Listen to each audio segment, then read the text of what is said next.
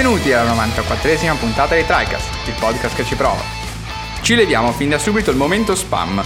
Vi ricordo che potete trovare il nostro podcast su Anchor, Spotify, iTunes e su tutti gli aggregatori di podcast, così non fosse siete liberi di venire ad insultarci. La cadenza è bisettimanale e troverete una puntata nuova ogni due domeniche. Non solo, ogni domenica sera alle 22 su Twitch siamo live con il format TriCast Off per discutere con voi le novità più interessanti della settimana. Potete seguire TriCast su Facebook e Instagram per beccarvi i nostri outlook e post di approfondimento. Infine, entrate nel gruppo Telegram TriCast per avere un contatto diretto con noi e con la community. Buona puntata! Ma basta cazzate, io sono Eric, sono passati sette giorni dall'uscita di Elder Ring ad oggi, giorno della registrazione, e qui con me, seduti a questo tavolo, ci sono Ale Eccolo. e Mattia. Ciao a tutti. Confermiamo tra l'altro ragazzi che anche Mattia ha preso il ring ragazzi, Gio- notiziona, è Ce successo, ci ha fatto piangere per non si sa quanti giorni lui no no non mi interessa, non voglio giocare, non sono interessato, è ma la difficoltà e poi alla fine la foto, una dashboard e il ring in download catturato diciamo, l'abbiamo finalmente convinto a Su fare- Xbox. Eh, Eh, su una Xbox, Legacy su Xbox. Mattia. eh. Sì, Sì, sì, perché dicevo ai ragazzi che effettivamente io Dark Souls eh, 1 l'ho giocato su 360 la prima volta, su One la seconda volta, eh, anche il 3 su Xbox One, quindi in realtà su PlayStation ho giocato solo Bloodborne, eh, vabbè Sekiro, que- quei- quelle 10 ore di bestemmie poi e adesso un'altra volta su Series X con Elder Ring. Tra l'altro anche qui d'ora e mezza non ho visto assolutamente niente, quindi non posso neanche esprimermi all'1% sul gioco. Quindi va così. Po- Purtroppo possiamo, sì. già dire, possiamo già dire che io e Ale invece siamo già verso le 50 ore. e- Sì, sì. e- Devo confermare, purtroppo. Confermiamo tutto. e si corre, qua si corre ragazzi, che poi ne parleremo in futuro, sono in piano grandi cose, grandi cose. E va bene, per oggi puntata un po' particolare in realtà, perché onestamente all'inizio non sapevamo che cazzo fare, si può dire questo, anche se non si poteva Eh sì, dire, ormai possiamo l'ho già dire. detto. Abbiamo sempre saputo E- cosa fare. Abbiamo sempre saputo, certo, certo, abbiamo sempre saputo. E ho detto, vabbè, diciamo, è un po' presto per noi per parlare già di Elder Ring, cioè anche tralasciando le due ore e pochissime di, di- di Mattia, chiaramente per noi, insomma, arriviamo, ne parliamo quando lo abbiamo concluso con le nostre tempistiche da, da peasants eh, consumatori, quindi ci vediamo eh, alla prossima. Se volete sapere la nostra opinione, in realtà caldissimo, andate su Instagram nelle storie in evidenza, c'è diciamo il, il day one eh, in ca- Ah, beh, vissuto ragazzi, da- è insopportabile, è avevo skippato abbastanza 105 devastante, dai. Sì, senza sì, sì. senso, è stato Senza senza, Avrò, senso, avrò- è stato avrò senso. 150 messaggi, ma chiaramente una copia dell'altro, ragazzi. No? Non avete idea nelle chat, che palle, ma proprio sempre la stessa frase. non- hanno detto niente di diverso. Oh mio dio, il Sì, menù, perché chiaramente la musica di è Dio, eh, fanculo. No, beh, no, eh, c'è il menù, il No, menù, no, c'è non sono il menù. d'accordo, non no, sono d'accordo. No, Mattia, Mattia, no, no, no, no, Capisce no, no. niente questo Non Mattia, capisce, ragazzi. Mattia vuole solo fare il bastian contrario. Eh, ok, quindi dicevo in realtà puntata un po' particolare perché andiamo a pescare uno degli argomenti così dal cappello, dal cappello di Mattia.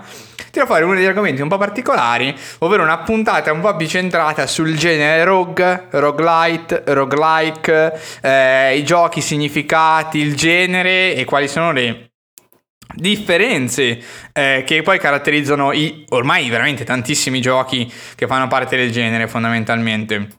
Questo perché dopo anni passati a elogiare Super Giant ha aspettato non si sa bene quanto a giocare Per su giocare cazzo di. Edis, no?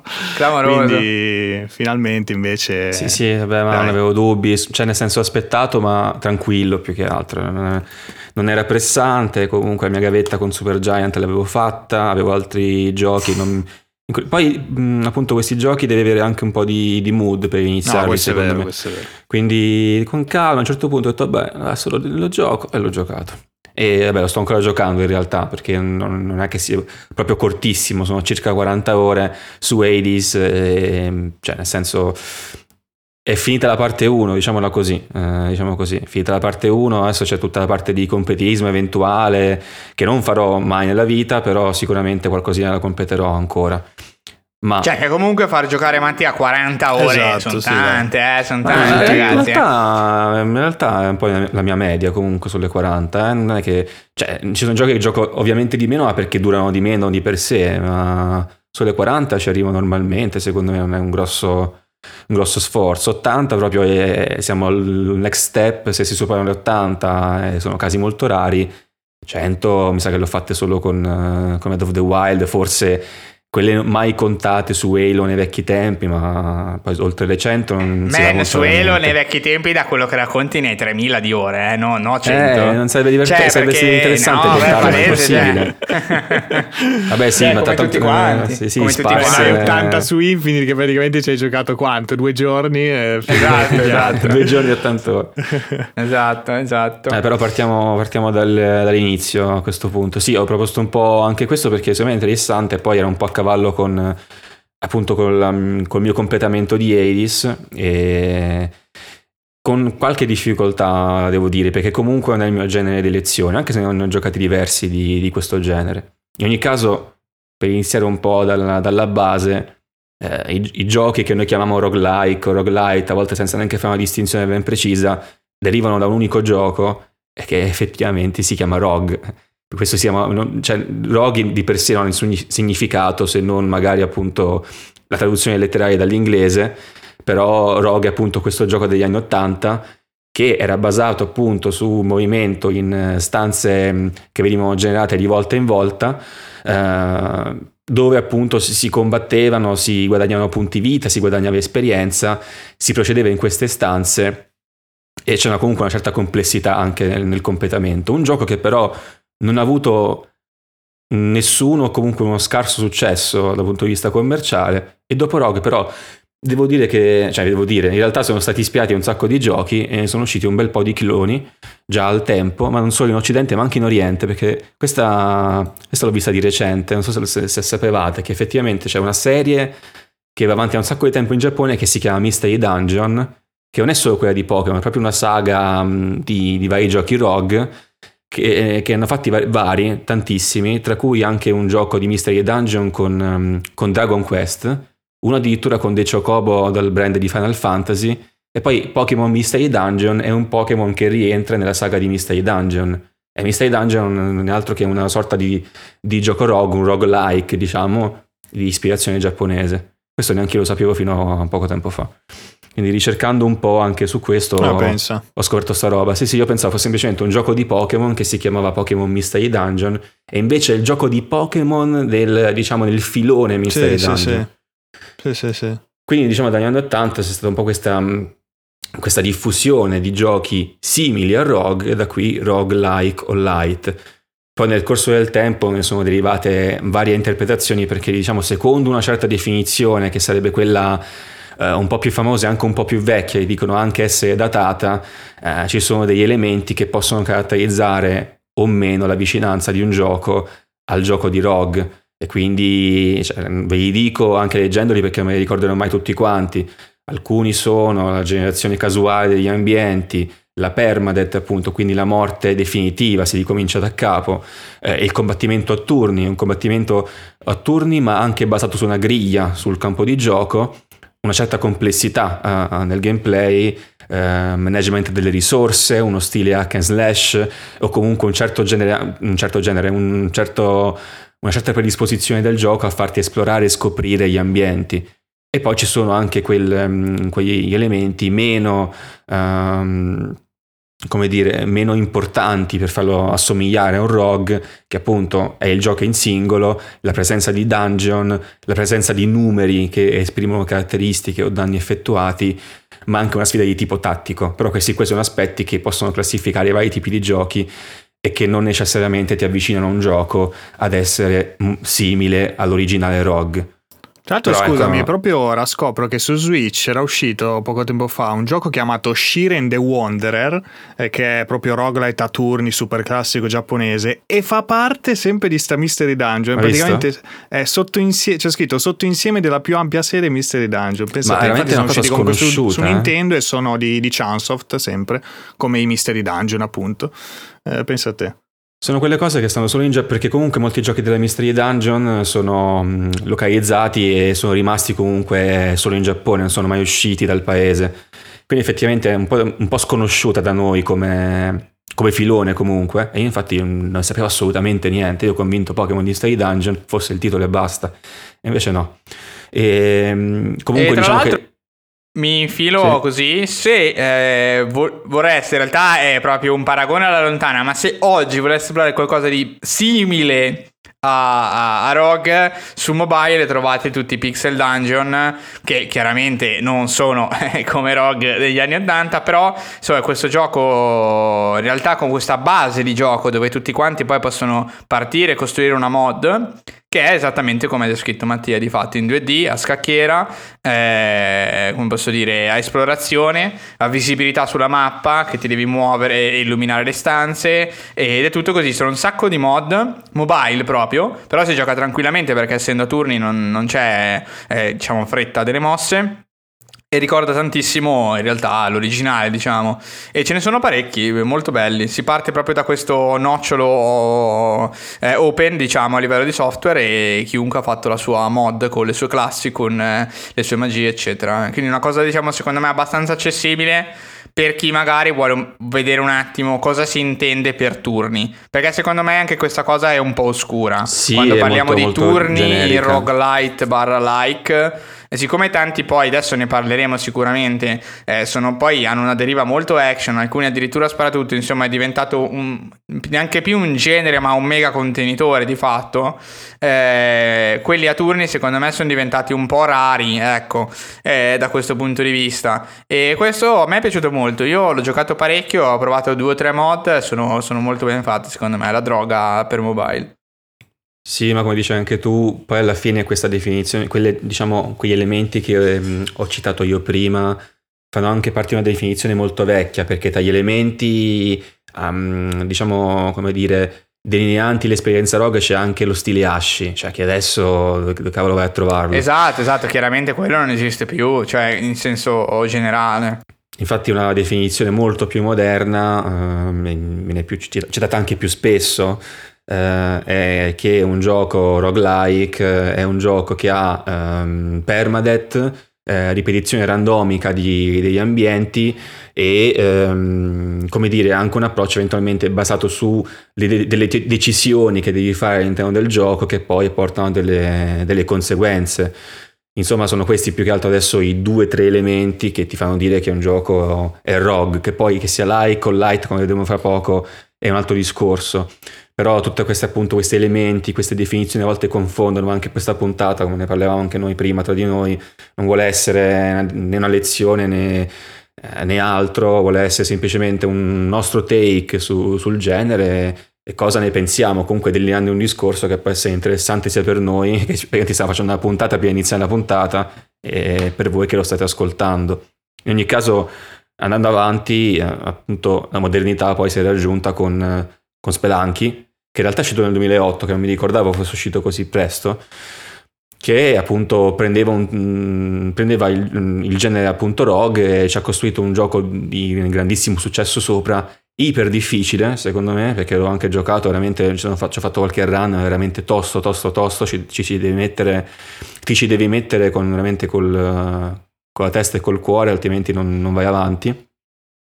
E in quel caso, eh, come dire, il take sul genere rogue è proprio sulla, sulla scelta che viene data al giocatore. Um, nel senso che durante la run devi fare delle decisioni critiche che possono determinare il tuo successo o il tuo fallimento.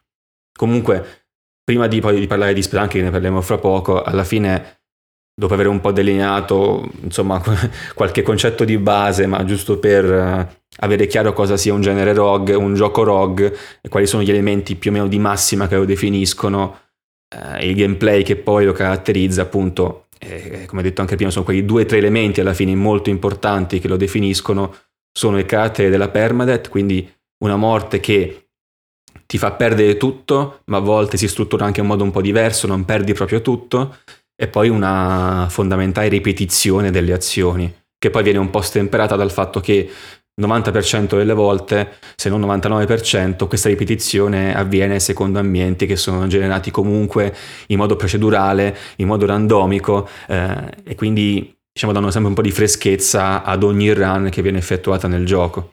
E poi diciamo che un po' tutti qui abbiamo, abbiamo giocato dei giochi in stile rogue eh, da il più difficile al meno difficile. Poi Eric che ci ha fatto ormai 2000 ore su per esempio The Binding of Isaac che è un po'... Mm-hmm. Che, no, che non è che è un po', che praticamente è il più famoso nell'era moderna. Assolutamente. Sì, il fatto è che secondo me da quel punto di vista eh, diciamo è difficile chiaramente eh, parlare di rogue, roguelite like e, e non menzionare The Binding of Isaac cioè perché è stato un gioco sia importante dal punto di vista storico indie, sia poi un elemento fondamentale del, del genere, cioè di come si è evoluto dopo. Eh, cioè, secondo me il passo in avanti, a parte il fatto che appunto già con The Binding of Isaac, nonostante si parli di un esponente molto famoso, già comunque abbandoniamo la storia dei turni in sé. Sì, non eh, che non, cioè, adesso sicuramente ce ne saranno. Forse mi viene in mente tu, Mattia, forse ne sai, anzi, ne sai sicuramente di più. Eh, il Darkest Dungeon invece è ancora a turni, no? Per esempio, sì, esatto, un altro Darkest esponente Dungeon che è più. È, esatto, è a turni ah, e non solo a turni, ma è anche basato sulla um, posizione in linea delle, delle cioè, delle pedine, insomma, di, di, di Quindi c'è anche un elemento spaziale, sì. insomma, sì, non solo di tempistiche. Questo per dire, adesso mi è venuto in mente, mi è venuto in mente mentre ne parlavano di, di, Darkest Dungeon, anche se non l'ho ancora provato. Però appunto, ecco, è un, è un po' un'eccezione, ecco, che sia, che sia un po' così a turni, perché ormai Rogue diciamo è diventato quasi una specie di con- ormai non, neanche ormai lo è già di fatto è un come posso dire un catalizzatore un contenitore un, una sorta di metagenere in realtà è un po' come l'open world no cos'è l'open world è un genere non proprio perché non definisce esattamente bene cosa fai l'open world, definisce degli elementi no, che sono eh, diciamo pervasivi e in comune a diversi giochi, un certo modo di concepire la mappa e l'esplorazione ma che non definiscono niente rispetto eh, eh, al gameplay che poi è la parte diciamo più strettamente def- definente de- del gioco stesso. Quindi eh, cosa succede secondo me? Che più si va avanti, diciamo, più cambiano, tra virgolette, i momenti storici del gioco, del videogioco in generale. Poi il rogue viene declinato tantissimo. Ecco, adesso, diciamo, oggigiorno i giochi a turni voglio dire, sono, so che sono stati debellati, però ecco, sono decisamente meno frequenti dei giochi, diciamo, action, che, con eh, cui sì. action si intende in generale action in real time, non gli action puri alla platinum, intendo proprio i giochi action, cioè quelli dove comandi una persona e si muove in maniera proprio in real time e non è, sta aspettando dei turni. I giochi a turni sono praticamente quasi solo rimasti alcuni JRPG, nemmeno tutti tra l'altro, eh, che, che, comunque si sono già evoluti eh, verso la, l'aspetto un po' più action. Quindi in questo senso già The Binding of Isaac, appunto uno dei più famosi, eh, in realtà aveva già abbandonato la, la, questione a turni. Cosa aveva preso, diciamo, un po' da Rogue? Diciamo, forse Mm, come posso ah, dire? Le stanze. La... esatto, cioè le stanze, il modo di percepire la mappa. esatto, esatto, con appunto diciamo rettangoli generati ovviamente proceduralmente con un certo livello di randomicità e perdere tutto alla morte, quindi come dicevamo permadeath ma con la perdita praticamente nel 99% delle cose che, che avevi accumulato e, e, di fatto anche declina diciamo la questione delle scelte del giocatore. Poi The Binding of Isaac non ha una storia diciamo quindi declina le scelte del giocatore in base alla geografia cioè a come tu decidi di esplorare la mappa e finirai da un boss piuttosto che un altro se hai fatto determinate cose oppure se banalmente se sei entrato in alcune porte piuttosto che altre alla fine della fiera. E questo è un po' il discorso perché in The Binding of Isaac entri nella stanza, spari, ammazzi tutti, esci dalla stanza e stai entrando in un'altra stanza. Cioè questo è il loop mm, fisico proprio che, che, uno attraversa. Quindi cosa puoi fare con questa cosa? Ok, tutte le azioni che prendi in The Binding of Isaac che ti permettono di deviare dal corso normale sono tutti entrare in alcune stanze e fare qualcosa in queste stanze, che sia prendere un oggetto o, o semplicemente entrare e basta in quella stanza. Quindi però molto importante secondo me anche per un altro aspetto che si distingue tantissimo dalla questione di ROG, del gioco ROG, è che eh, ha sicuramente di fatto iniziato con eh, una questione di espansioni già in realtà molto presto, espansioni molto corpose e ha un po' iniziato a, a un filone che ha un po' pervaso secondo me il genere negli anni a venire e cioè il fatto che il genere rogue, light o like sia eh, poi un motore, no? il gioco base diventi poi un motore per tante espansioni, è stato così per tanti, è stato così per, per Dead Cells per esempio che hanno costruito poi sopra due DLC, è stato così per Risk of Rain 2 che ancora stanno costruendo DLC, addirittura Risk of Rain 2 è uscito in Early Access e quindi questo piccolo motore presente fino addirittura dall'inizio dell'Early Access ha poi permesso lo sviluppo del gioco completo e adesso le DLC.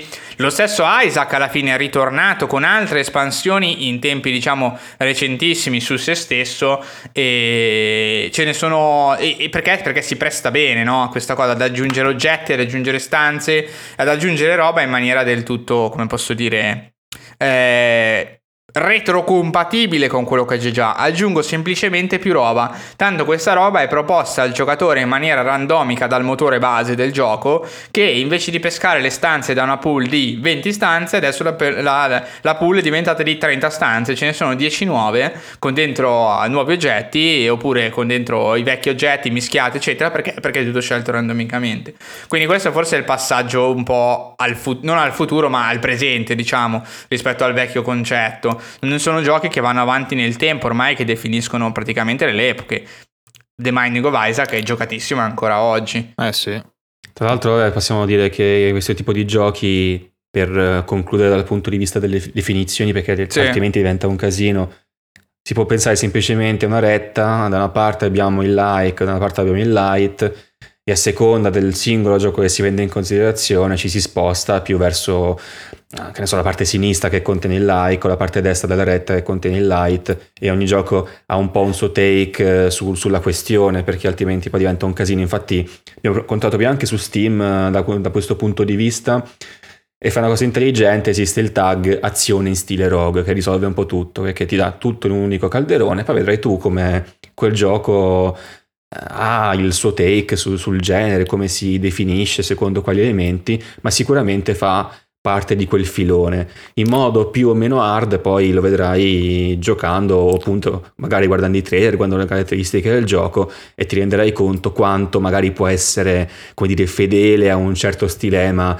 o invece rompere un po' più gli schemi sì, diciamo che te lo devi far consigliare se cerchi comunque un'esperienza magari più, più leggera, chiaramente non devi ecco andare alla cieca comunque tra i più famosi perché magari poi ti ritrovi in quello veramente esatto. tosto, tipo no, un, sicuramente. un Isaac, un Crypt, esatto. e, invece che un, insomma, un Dead Cells, un Edis magari un po' più po' più morbidi sotto alcuni punti di vista. Ecco, sì, di base scegli il light, so, se vuoi complicarti la vita. Il light perché il light quasi sicuramente tre quarti delle volte vuol dire che ti porti qualcosa dietro ogni volta e c'è effettivamente una progressione sicuramente più marcata rispetto a uno Spelunky appunto dove veramente la progressione nel senso la vedi quando finisci il gioco, cioè in quell'unica run che finisci il gioco più che altro.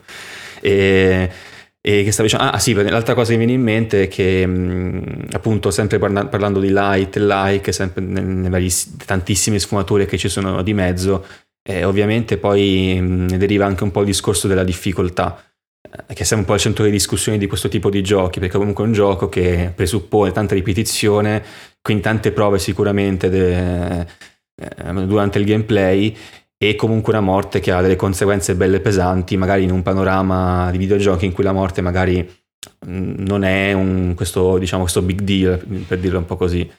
E... Sì, esatto, ormai diciamo in tutti quelli che sono tutti i generi, tranne il rock, la morte diciamo è diventata veramente un elemento quasi eh, prima era un elemento di setback, cioè il giocatore comunque perdeva del progresso ed era quello praticamente che ti metteva, diciamo, un po' di ansia, diciamo, sì, forse ansia non era sì. di pressione, ecco la parola giusta. Non voglio morire perché dovrò rifare. Ovviamente poi il gioco moderno si è molto accessibilizzato e di conseguenza tanti generi ormai smettono di farti perdere tempo perché sei morto. Banalmente, eh, se muori in un gioco action davanti a un qualche tipo di boss, molto probabilmente alla morte sei davanti al boss, non devi farti altre mezz'ore. Sì, banalmente devono farsi...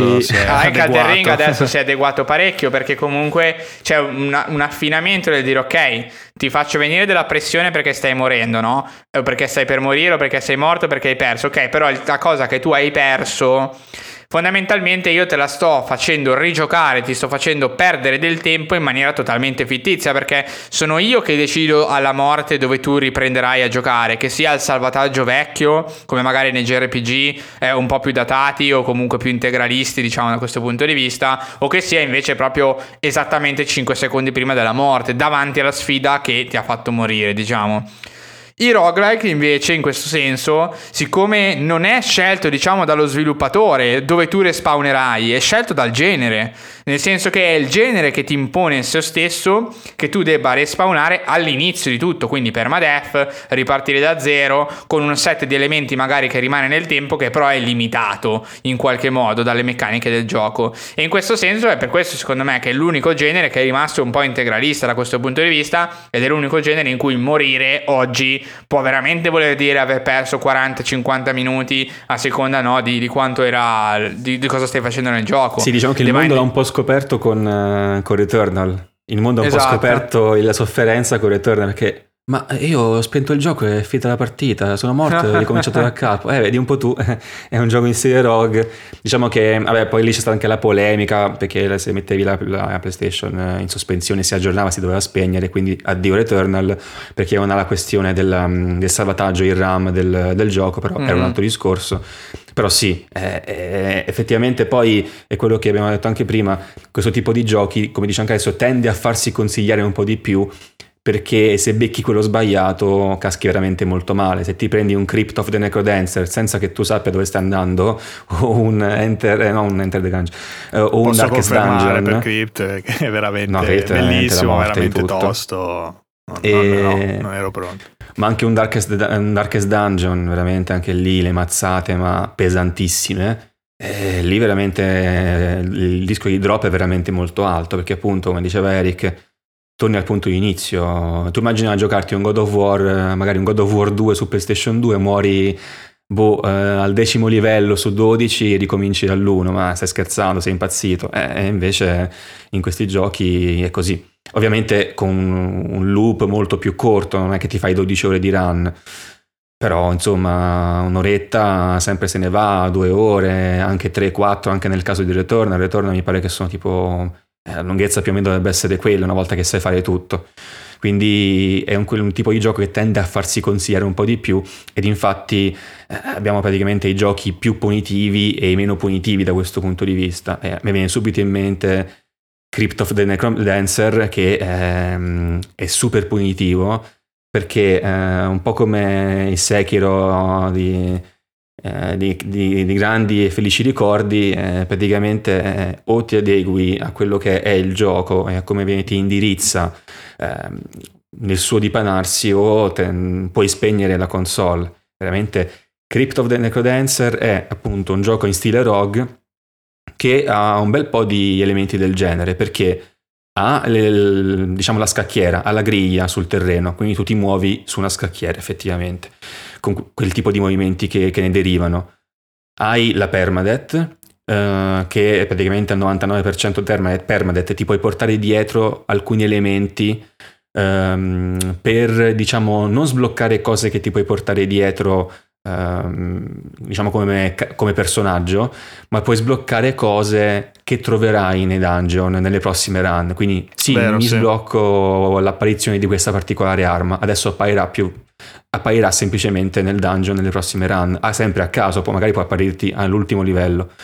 Um, ah, secondo me a questo punto possiamo, Eric anche l'ha provato, uh, anche Alessio a questo punto, um, ha un combattimento che si può definire a turni, perché il turno a questo punto in uh, Necrodancer è definito poi da quello che è appunto il suo take sul genere un ritmo che devi sempre seguire. Eh, il gioco inizia eh, con te che vieni droppato in questo dungeon e con una musica di sottofondo. Questa musica ha ovviamente un beat di base che ti viene scandito anche con uh, l'interfaccia del gioco e tu ti puoi muovere solo su ogni caduta del beat. Quindi tu a ogni beat, ad ogni colpo puoi effettuare il movimento. Se ehm, non rispetti questo beat, ehm, diciamo che non effettui il movimento oppure lo effettui male nel senso che rompi la catena che stavi creando e eh, creare una catena di bit eh, e quindi movimento incastrati in modo perfetto ti aiuta sicuramente a ottenere più punti, più soldi e comunque vantaggi durante la run.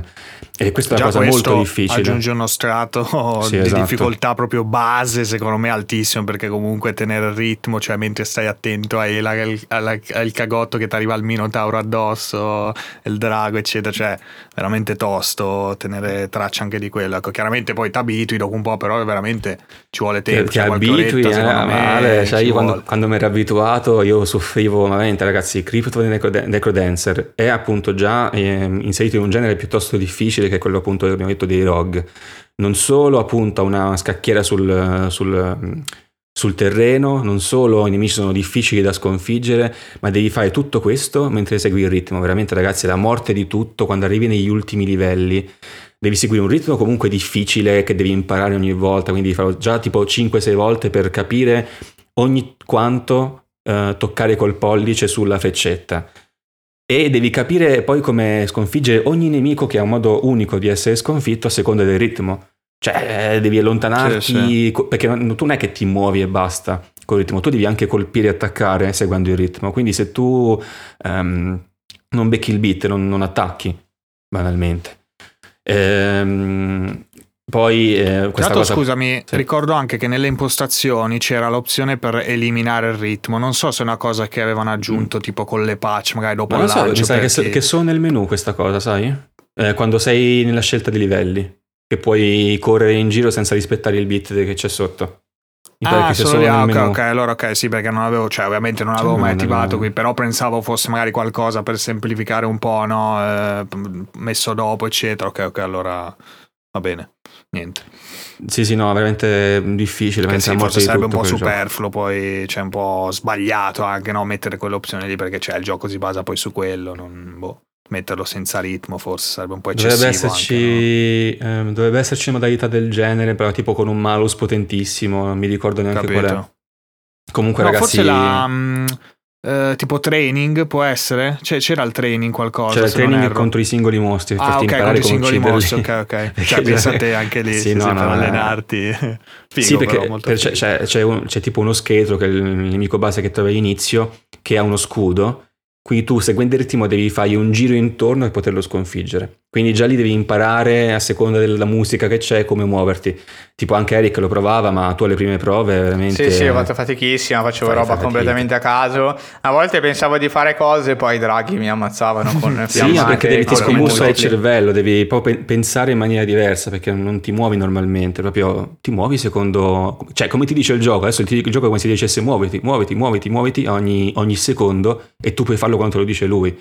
E veramente ti scombussola il cervello. E quindi questo è uno dei giochi secondo me più punitivi. Dopo sì, anche viene... una velocità no, di ragionamento quando ci sono tanti nemici devi capire bene i loro pattern eccetera cosa che magari appunto succede in un rogue classico no? quelli appunto a turni così a scacchiere eccetera però lì cioè sei fermo ragioni un attimo e ok adesso vado lì perché così quello si muove. Però lì no non hai tempo in crypt perché appunto è tutto tutta manetta tutto velocissimo è veramente sì infatti sono arrivato al quarto dungeon poi mi sono fermato veramente lì un muro veramente a un certo punto. E non ho più di ritoccato dovrei un giorno dovrei perché comunque merita tantissimo. Cioè io lo consiglio comunque a tutti Fateci una eh, prova perché si bene, trova veramente. Mm, sì, cioè, anche peccato. se avete voglia di spenderci tantissimo, comunque, anche se vi impiante, non potete farlo. Secondo me, perché costa sempre pochissimo ed è sempre in sconto. Io ho giocato su Switch, lo consiglio comunque di base perché secondo me è un gioco stupendo.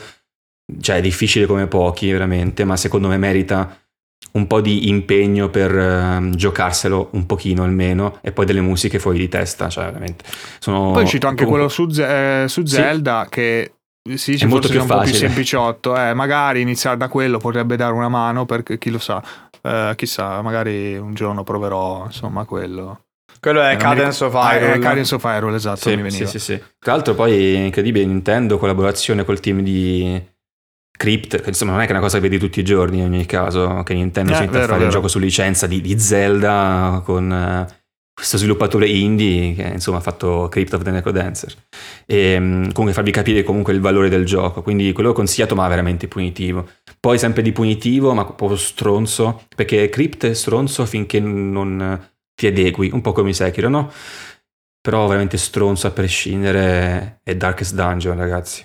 Io ho giocato su PlayStation 4 tanti anni fa cioè, veramente lì, lì le bestemmie volano copiose perché lì ti basta dire ma va, me la faccio quella stanza per prendere quel, um, quel gioiello in più per fare più soldi. E ti finisce la RAM, muoiono tutti, hai finito, devi ricominciare da capo, devi riassumere tutti i membri della squadra che hai perso oppure torni e sei distrutto, tutti che sono fuori gioco, tutti che hanno bisogno di trattamento mentale alla clinica e devi per forza, perché lì praticamente in questo caso Darkest Dungeon è un gioco rogue con appunto esplorazioni in dungeon e um, gioco basato su turni perché hai una fila di personaggi che sono quattro e sono in fila, dal primo all'ultimo in fila indiana.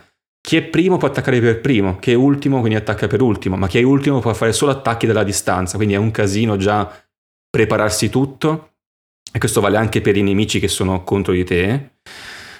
E poi è cioè, veramente bastardo perché... Ehm, tu vai avanti, esplori le stanze, devi sapere quando fermarti, perché puoi andartene in qualsiasi momento, ma devi sapere quando fermarti, perché se esageri, e a volte ti capita di esagerare perché a volte veramente è troppo facile, poi ti capita la stanza in cui sbagli tutto o c'è il nemico potentissimo che non ti aspetti, ti fa un culo assurdo e ehm, magari anche riuscendo a scappare i personaggi ottengono un sacco di, um, di, status debilitanti, quindi magari appunto infermità mentale, alcuni non puoi utilizzarli per le successive run, altri hanno danni copiosi, altri sono totalmente morti, quando appunto c'è la permadeath in questo caso ti muore un personaggio di quelli che hai, hai assunto per dire nel, nel tuo party, è finita, non ce l'hai mai più devi riassumerne un altro da una sorta di, come dire, stazione di posta dove si fermano i mercenari di questo gioco stesso, della stessa classe, magari di un guerriero o di un arciere, e te lo devi livellare un'altra volta, devi livellartelo, devi assegnargli le armi, le armature e così via. Veramente lì è bello lungo, bello tosto, è veramente inciampi e hai fottuto un'intera run. E con fottuto run intendo che se ti distruggi un party è come se ricominciassi il gioco da zero, perché ovviamente eh, ricominci con tutti i personaggi di livello 1, 2, 3, magari te ne arrivano anche di livello più alto, però devi comunque ristabilirli, riassegnare cose, eh, malus, bonus, eh, armi, armature, come detto prima, ed è veramente, veramente tosto e stronzo, perché è veramente stronzo, non è solo tosto. Mi hai ricordato tra l'altro una vecchia prova che feci su DS per Etrian Odyssey, no? non so se avete presente quella serie giapponese di dungeon crawler, no? sì, quelli sì. che hanno la, la, mappa che si crea mano a mano che cammini, no? sempre fai un passetto alla volta in prima persona.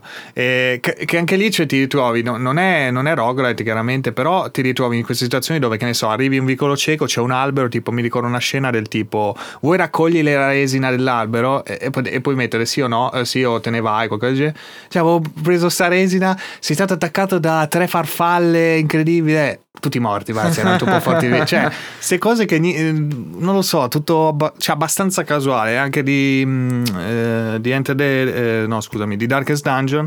Eh, mi ricordo che comunque tanti che ne ho sentito parlare, eccetera, mo, cioè molto proprio punitivo, pesante, nel senso che un po' anche forse troppo, diciamo, basato sulla fortuna, cioè rincontrare sì, un po'. Sì i nemici giusti al momento giusto, insomma, di essere nella situazione giusta al momento giusto, eccetera.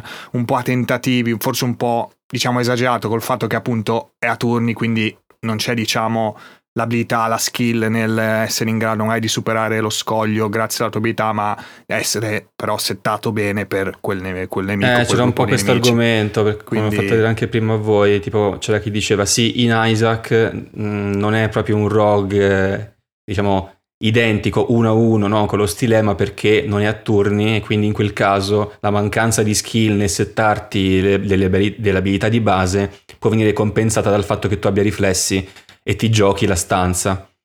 Eh, questa è un po' l'argomentazione che veniva fatta, quindi lo, alcuni lo definisco appunto light perché c'è questa questione che tu se, se sei bravo te la cavi anche a culo e superi la stanza. Ci sta il Darkest Dungeon dove però parimenti se ti capita la stanza stronza eh, e magari i tuoi personaggi del tuo party missano qualsiasi cazzo di colpo tu faccia, cioè veramente a volte mi capitava che 3-4 volte di fila l'arciere che era in fondo non prendesse il colpo col nemico eh, lì veramente è sfiga, cioè semplice casualità che ti viene contro. Sì, sì. E in quel caso sì, non hai i riflessi per cavartela, però neanche come ti sei settato il team può essere utile fino a un certo punto. Poi a un certo punto, cioè Darkest Dungeon è fatto così, tu sei in una stanza, affronti quattro skate di merda, apri una porta e, ti, e arriva Cthulhu, cioè è fatto così. E, e lì dici, vabbè, è finita la run, perché non, non puoi scappare oh, mentre stai combattendo. Quindi... Eh, sì, sì, no, capisco. Io in realtà, cioè, secondo me, secondo il mio parere personale, chiaramente cioè l'evoluzione da eh, un genere a turni che per quanto ancora oggi esistente è una chiara semplificazione in realtà di quello che si vuole fare perché i turni stessi sono una semplificazione del concetto di real time dove non ho la possibilità di mm, farti interagire col mondo di gioco in ogni istante e quindi predefinisco degli istanti in cui si possono fare determinate cose.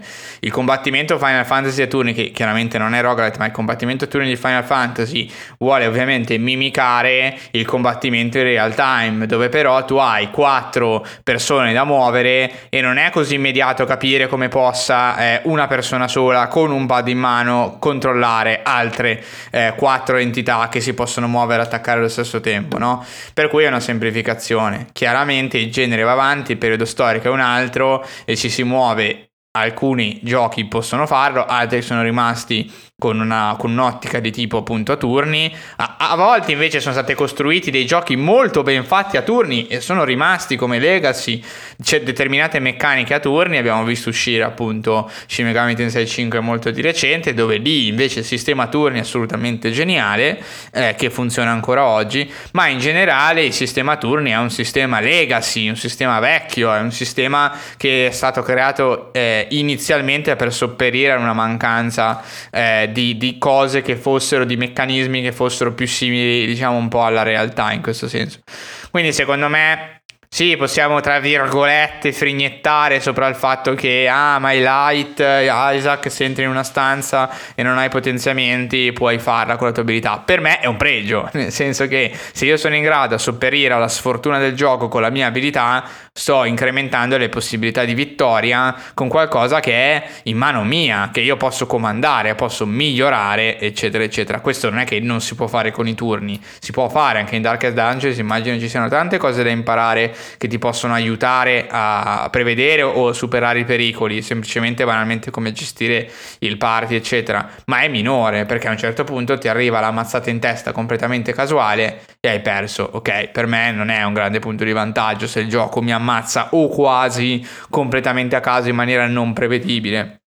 Sì, da sì, questo punto di vista. Dungeon, come detto, a un certo punto sei in un corridoio fai leggere un libro a un tuo membro del party, impazzisce.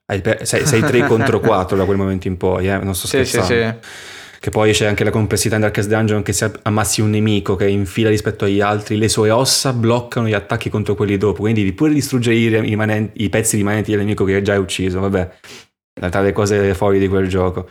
Però to- andando invece Amoroso. verso spiagge sì. più assolate, più belle in cui godersi i giochi, ci passiamo un po' verso l'aspetto un po' più light, quindi pass- passando dai giochi più complessi, più punitivi, più stronzi, pezzi di merda, a um, giochi migliori da quel punto di vista, che in realtà eh, possiamo anche classificare come light perché ti permettono un potenziamento costante, no? Lo fa, lo fa già anche un po' Darkest Dungeon, ovviamente, anche lì c'è un potenziamento che fai fuori uh, dal, um, dal, dungeon vero e proprio. Come detto, anche in Crypt ti puoi portare qualcosa dietro per sbloccare i personaggi nuovi che hanno abilità specifiche o trovare nuove cose nei dungeon. Però c'è eh, anche stronzo e basta invece. Eh, però eh, ci sono giochi appunto come Moonlighter dove tu entri nei dungeon, prendi il loot e lo vai a rivendere per comprarti armi. Lì c'è un potenziamento costante, ma anche ho visto qualcosa di Eric lo ha giocato di Children uh, of Morta dici? Non Children of Morta, okay. uh, l'altro Perché anche quello invece anche uh. quello invece Risk of no. Non so di dicevo Children of Morta perché in realtà anche quello chiaramente roguelite eh, dove poi c'è tutto un elemento di potenziamento dei personaggi che, che, è abbastanza, abbastanza, sostanzioso alla fine per l'esperienza. Ecco, sì, lì eh, accumuli no, della, delle risorse che poi tu puoi utilizzare prima di rientrare eh, in battaglia potenziando i vari personaggi ed effettivamente lì è una componente molto importante nel senso che è vero reinizi ma eh, comunque hai un personaggio sicuramente potenziato che ti aiuta a fare delle cose in maniera molto più, più semplice ecco almeno per quanto riguarda le prime cose che incontri quando inizi una nuova run.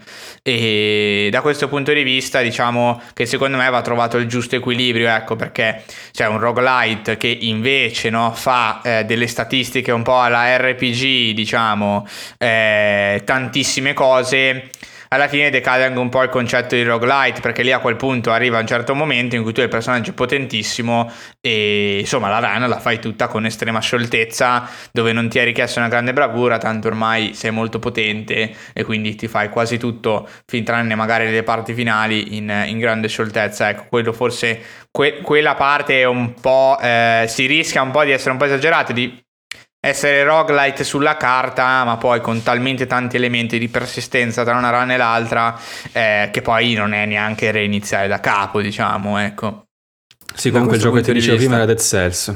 Ah, ok, Dead Cells. Sì, Dead Cells anche lui di fatto, secondo me, trova un, un, uh, un equilibrio buono tra eh, appunto cosa puoi mantenere eh, tra una run e l'altra e cosa invece perdi, nel senso che perdi tantissima roba, hai due, diciamo, due valute se non ricordo male, una sicuramente che ti porti eh, diciamo appresso tra le run e con cui puoi banalmente comprare determinati potenziamenti che però sono proprio ristretti. In realtà uno è proprio alla Souls ed è la quantità eh, di, di, liquido all'interno della fiaschetta che ti cura e che ti aiuta pian piano a, a, proseguire magari un po' più in là in maniera un po' più aiutata, ti permette di fare un po' più errori, diciamo, ti permette di prendere un po' più sberle perché ti puoi curare più volte.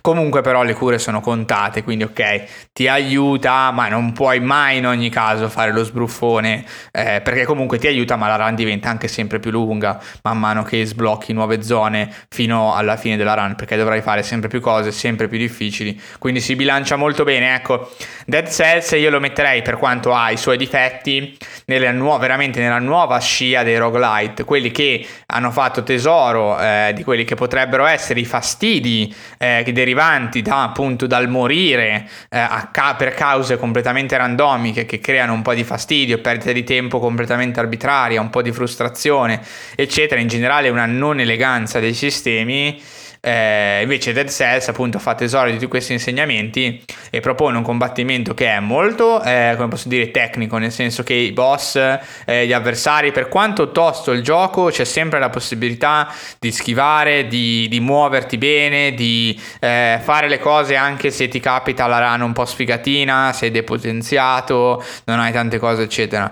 E allo stesso tempo però appunto è molto difficile, quindi alla fine anche se tu hai quella componente action che ti permette 2D perché Dead Cells è in 2D a scorrimento, hai quella componente action che ti permette di schivare, ti permette magari di saltare qualche nemico perché vai semplicemente oltre, eccetera, eccetera, eh, però poi il gioco è in realtà comunque molto difficile, quindi non è facile scappare, non è facile eh, non consumare, diciamo, le nuove pozioni che ti vengono date, eccetera, eccetera.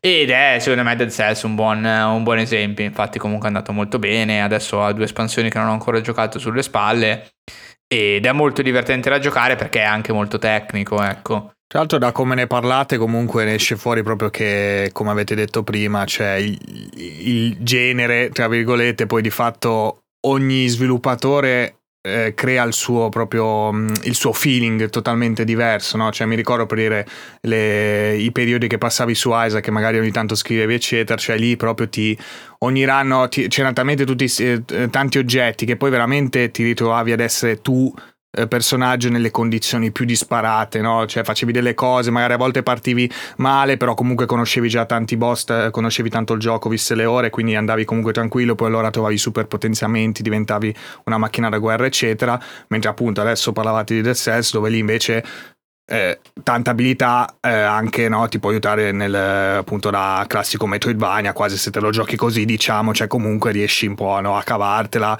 se ti trovi magari la tua arma eccetera cioè eh, riesci insomma comunque a proseguire a arrivare magari a farti appunto qualche punto sì, esatto, soldi eccetera esatto. per poi potenziarti dopo no? perché appunto ci sono le passive no per esempio infatti se non ero tipo su Isaac cioè passive non ce ne sono di fatto lì comunque sblocchi oggetti giusto eh, che lo conferma. Ma diciamo. questo è un elemento, un elemento, interessante di contrapposizione tra Dead Cells e eh, The Binding of Isaac, perché è vero che in The Binding of Isaac non hai delle passive che ti porti dietro, però hai diversi personaggi da utilizzare, diciamo, c'è una okay, ruota di personaggi sì, parti, che vengono okay, sbloccati. Di, sì, mi ricordo che dicevi parti che alcuni personaggi erano più, più forti, esatto. diciamo, perché comunque ti davano più... Esatto, esatto. Più, alcuni più sono più facili. No, trovare determinate cose o sinergie, eccetera, sì, sì. Invece Dead Cells passive, comunque anche altre, anche Cilero Morta, appunto, come dicevi prima, mi ricordo che avendolo provato che c'erano effettivamente tutta una serie di passive quasi all'RPG lì praticamente esatto, esatto, esatto, cioè ti davano sì, più percentuale più danno più eccetera quindi tu poi una volta che entravi raccoglievi un'arma eri, eri letteralmente più forte della partita prima e quindi andavi avanti più facilmente cioè esatto, come se avessi droppato un'arma più forte in un Diablo praticamente. Eh, esatto esatto perché quello secondo me è quello che poi non è che non mi è piaciuto in toto non mi sono annoiato con Cenere for Morta in, in generale però è che l'elemento rogue in quel caso è veramente un po' striminzito perché c'è persino una narrazione abbastanza lineare delle cose. Poi mi rendi il personaggio sempre più potente e quindi alla stregua di un roguelite, cioè io sono sempre più forte, le, la zona che ho appena completato e sono morto, la rifaccio, non dico in due secondi, ma è come quasi come eh, se fosse un RPG e ho ricaricato il salvataggio, cioè sì, mi rifaccio la zona, sono molto forte, proseguo, quello che avevo già fatto lo rifaccio con relativa semplicità. Dead Cells invece manco per il cazzo, ti menano sempre, nel senso che ogni volta riparti che non hai nessun potenziamento e devi pigliare arma e scudo eh, o, eh, o, o, tool, diciamo sono arma, scudo e tool, quelli che puoi scegliere all'inizio del gioco prima di entrare, prima di far partire la run, eh, vengono generati casualmente e sono oggetti proprio posti prima di entrare nel dungeon da raccogliere e scegliere. E entri e hai di nuovo tutto il dungeon da fare con delle robe che potrai trovare e non trovare Dall'altra parte invece Isaac, ecco, Isaac secondo me è in una posizione molto particolare perché in realtà non è dissimile da Dead Cells, nel senso che io alla fine mi scelgo il personaggio e questo personaggio poi man mano avrà delle sblo- ha sbloccato anche un oggetto attivo perché in, in, Isaac ci sono oggetti attivi e oggetti passivi. Eh, I personaggi poi hanno in sé stanti degli oggetti eh, attivi con cui possono partire o che sblocchi e da cui da un certo punto in poi partirai, eh, che solitamente non sono degli oggetti che ti devastano la run ma sono oggetti che ti aprono più possibilità, che è diverso. Ma quello che rende The Binding of Isaac unico è che questo supporto ormai decennale eh, ha creato così tanti oggetti, così tante vie, così tante possibilità all'interno di una run che le sinergie tra gli oggetti stessi sono veramente devastanti. Ti capita di vedere roba nuova anche dopo 300 ore di gioco, semplicemente erano due oggetti che non avevi mai preso insieme e, e che hanno una sinergia tale che ti fanno fare determinate cose. A volte le sinergie ti distruggono la run perché non la conosci, la prendi e scopri che hai ammazzato il potere che avevi perché con un determinato oggetto hai annullato il vantaggio che avevi costruito con altre sinergie, eh, invece a volte ne scopri di potentissime. E da questo punto di vista eh, è anche per questo che è molto figo, perché è molto sfizioso giocare Isaac, perché se hai giocato tanto sai cosa devi fare nelle run, semplicemente lo devi ripetere con diversi personaggi che però partono con diversi oggetti e quindi hanno possibilità, diciamo, eh, di base di fare diverse build di, di oggettistica, che poi parlare di build è, di, è, un po' più difficile perché non è replicabile, quindi non è proprio una build, tu te le trovi, te le pigli e quello che arriva arriva, insomma. E quindi crea un po' un feeling veramente unico quello di The Binding of Isaac, che è permesso non tanto da un, un modo di esperire il genere diverso, ma dal brute force di una quantità di oggetti criminale che è stata messa dentro il gioco. E forse diciamo l'elemento un po' se vogliamo rivoluzionario è il fatto l'idea di base che gli oggetti tra di loro interagiscano eh, in maniera, diciamo, eh, come posso dire, mi viene a dire interattiva, ma cosa, cosa, significa? Che semplicemente non è che se prendo, che cazzo ne so, le, se, che sparo, non lo so, che sparo due lacrime e poi prendo quello che spara, eh, che queste, non lo so, che prendo che spara dei laser, a quel punto non è che sparerò le lacrime e il laser, probabilmente invece di sparare una lacrima alla volta ne sto sparando quattro e questi quattro sono sostituiti da laser, quindi sparo quattro laser, capito? Le cose si fondono insieme eh, in maniera diciamo più interattiva di quello che magari uno si aspetterebbe, non è semplicemente una sovrapposizione di eh, effetti, infatti, infatti è proprio un'interazione. qualche tuo video che era da roba che non si capiva niente, c'è sto schermo pieno di legali, effetti, sì, sì. Di, di robe di, incomprensibili. Ma lo stesso, lo, stesso, lo stesso oggetti che tu puoi utilizzare in Isaac che sono fatti per, guarda faccio l'esempio proprio più banale che è stato patchato poi successivamente, c'era un oggetto che ti permetteva di di abolire eh, del 50% i costi eh, al, allo shop però potevi trovarlo due volte. Ed era un 50% flat, quindi non era il 50% sì, sì. del 50% come adesso, che quindi ti costa il 25%, certo. ma ti annullava il costo. Quindi trovati quei due oggetti, niente, tu entravi nello shop e continuavi a comprare. Ti serviva un altro oggetto che ti permetteva, una volta comprato un oggetto, di eh, sostituirlo con un altro, mentre di norma tu non lo hai, cioè tu lo compri e rimane il buco vuoto, no? Con questo, diciamo, altro oggetto, una volta comprata una cosa, veniva sostituita da un'altra generata randomicamente praticamente. Quindi presi due Steam Sale, si chiama così l'oggetto che ti, che ti abbatte i costi dello shop, e preso quello che ti fa girare gli item nello shop quando li compri e niente, cioè hai rotto la run perché tu stai lì all'infinito e ti prendi una quantità di oggetti infinita. Così come anche oggetti che ti permettono di moltiplicare eh, quello che puoi raccogliere in una stanza. Non lo raccogli, usi l'oggetto e viene duplicato, no? Puoi creare dei loop con queste cose che ti riempiono la stanza di chest da aprire. Hai chiave, a questo punto hai chiavi infinite e le chest infinite con video imbarazzanti di chest che si muovono traballanti e vibrano all'interno della stanza perché non c'è lo spazio fisico per contenerle e quindi non stanno ferme. Cioè, capito? E si arriva fino a questo eccesso. Perché si arriva a questo eccesso? Perché c'è una volontà proprio di costruire un sacco di oggetti, c'è stata la volontà di costruire un sacco di oggetti che interagiscono tra di loro in maniera così interattiva, divertente, intuitiva, forse se vogliamo. E questo secondo me è diventato un po' il baluardo del genere roguelite, cioè è un momento in cui ogni run non so cosa cazzo succede. Poi chiaro, giochi tanto, ci sono quelli che giocano 3000 ore, quindi sanno tutto, no? Hanno anche loro dalla loro parte brut forzato la questione giocando una quantità di ore assurda se sei una persona, diciamo, dico un giocatore classico, normale, che come me alla fine sono un giocatore di Isaac, ma normale, ho 300 ore, ma fatte in diversi anni alla fine, non mi sono messo, ho fatto 300 ore di botto, no? Sono costruite da sessioni da 40-50 ore l'una in cui mi, mi, riprendeva e facevo qualche ora in più, diciamo, no? Che non conosci tutto a memoria, ogni ora è una cosa diversa, diciamo, ed è questo è il punto forte, no? Perché Fino adesso abbiamo parlato della permadeath come unico elemento di difficoltà, no? Quindi dice, ah, ti hanno messo la permadeath perché così il gioco è più difficile. Sni, è, è, vero, è senz'altro vero che la permadeath è un elemento di difficoltà, è vero, perché ti fa perdere del tempo, devi rifare delle cose, magari prima le avevi fatte un po' a culo, quindi adesso invece ti capita che lo devi fare per davvero, per qualsiasi motivo. Ma è anche vero che in realtà è un elemento calcolato perché essendoci la permadeath ogni run deve essere diversa. E allora a quel punto c'è del game design che viene costruito per rendere la run prossima diversa da quella che hai appena fatto. Se no tutti ci romperemmo i coglioni ovviamente se fosse esattamente identico non avrebbe nessun senso da questo punto di vista. E The Binding of Isaac è un po' un pilastro di questa roba qui eh, del come rendere la run diversa. Perché nel corso degli anni hanno aggiunto talmente tanta roba. Tra l'altro poi ci sono pure le mod unofficial che cioè, aggiungono ancora più roba perché da quel punto di vista poi la community stesso certo. è stata in grado di creare, eh, come posso dire, delle nuovi oggetti, dei nuove stanze, delle nuove meccaniche, dei nuovi boss, perché la struttura, il telaio di base di The Binding of Isaac è molto semplice.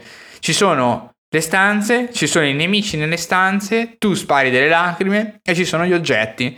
Aggiungi un altro oggetto, sarà difficile definire quali sono le interazioni con tutti gli altri oggetti o con una buona parte, perché non tutto interagisce con tutto, molti con molti, ma non tutti con tutti, diciamo. Però una volta fatto quello, lo inserisci nel gioco e hai un elemento completamente nuovo con cui giocare. È anche per questo che è relativamente facile fare la mod, diciamo. Dicevo, dico relativamente perché in realtà non è facilissimo lo stesso. Però è facile il concetto di mod, già solo che aggiungi eh, una nuova sequenza di piani, no? E hai già fatto una mod completa perché la incastoni in quello che c'è già diventa esplorabile e tu hai la possibilità di costruire altro contenuto. È esattamente così che hanno fatto le ultime due espansioni, cioè prendendo delle mod molto grosse, diventate molto famose, integrandole con altri contenuti ufficiali, quindi facendo un pacchetto che fosse un, un, po' più strutturato della mod e basta, però il succo è che poi il nocciolo di quella roba lì era la mod nuova, eh, che è stata poi integrata. Così, eh? Fare i soldi. Eh, eh Attenzione, così, il sì, è un pezzo di merda. eh no, Repentance è, Repentance è proprio nato, nato così, poi c'è stato tanto lavoro per integrarlo a livello di storia, perché chiaramente non c'era, eh, però sì, diciamo la base è stata, è stata la mod. Eh, è un bel, è un bel cioè, The Binding of Isaac è stato forse un progenitore, diciamo, se non il primo, però comunque sicuramente simbolico, simbolo di tante cose, no? Sia delle espansioni, sia della mod, che comunque non è che è arrivato che non esistevano le mod prima, assolutamente, però ha, come posso dire, le mod in quel momento hanno veramente creato delle esperienze che erano alternative del gioco principale e della stessa qualità, diciamo, del gioco principale, erano proprio delle mod giochi alternativi, ecco, non modalità aggiunte al gioco. Eh, e poi appunto l'elemento incredibile interattivo degli oggetti, secondo me è molto molto importante da questo punto di vista.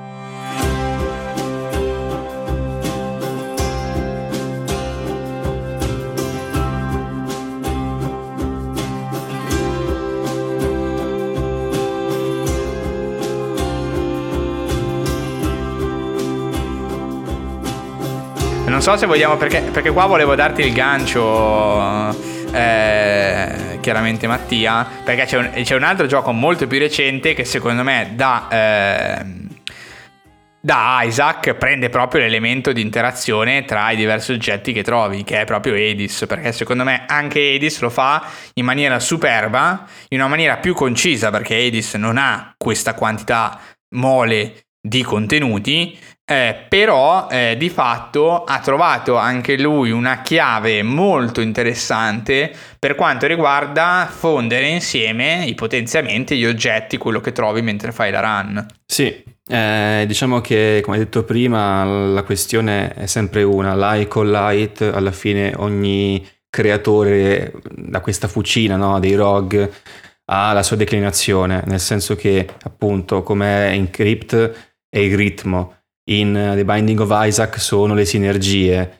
Eh, ehm, in Hades, in questo caso, secondo me c'è però quell'elemento, quel take che mm, rompe un po' tutto.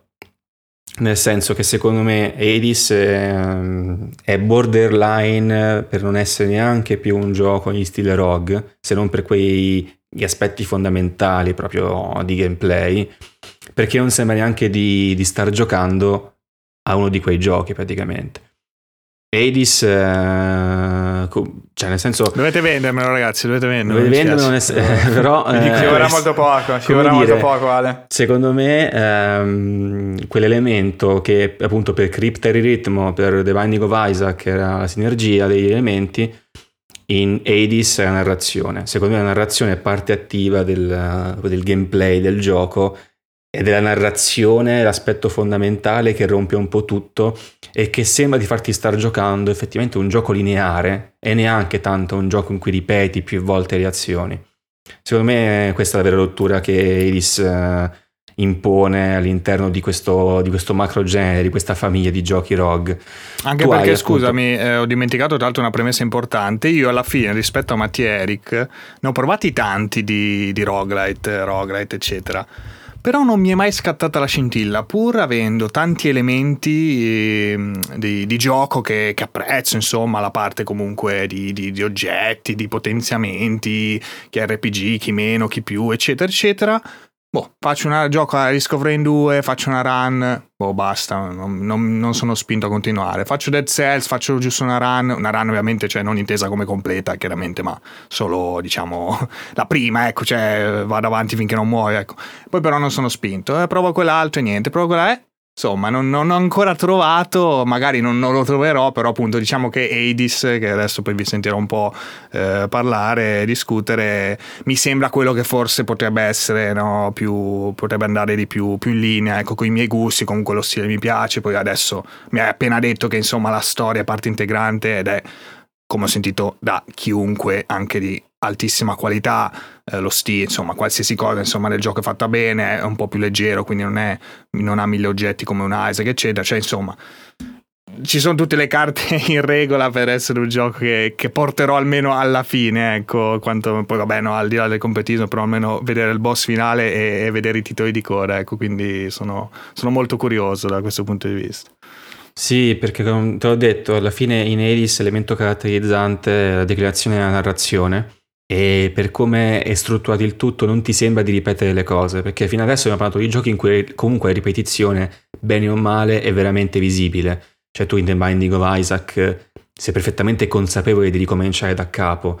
Uh, in un Darkest Dungeon sei perfettamente consapevole, per quanto ci sia un po' di role playing proprio a livello tuo personale, magari io chiamavo anche i personaggi con i nomi dei miei amici, no? cercavo di non farli morire, ma anche lì sei consapevole di stare ricominciando da capo. In Edis tu sembra che stia giocando un gioco single player lineare dal punto A al punto B, inizio fine. È veramente molto labile, eh, non labile, è veramente molto mh, poco visibile e percettibile ricominciare.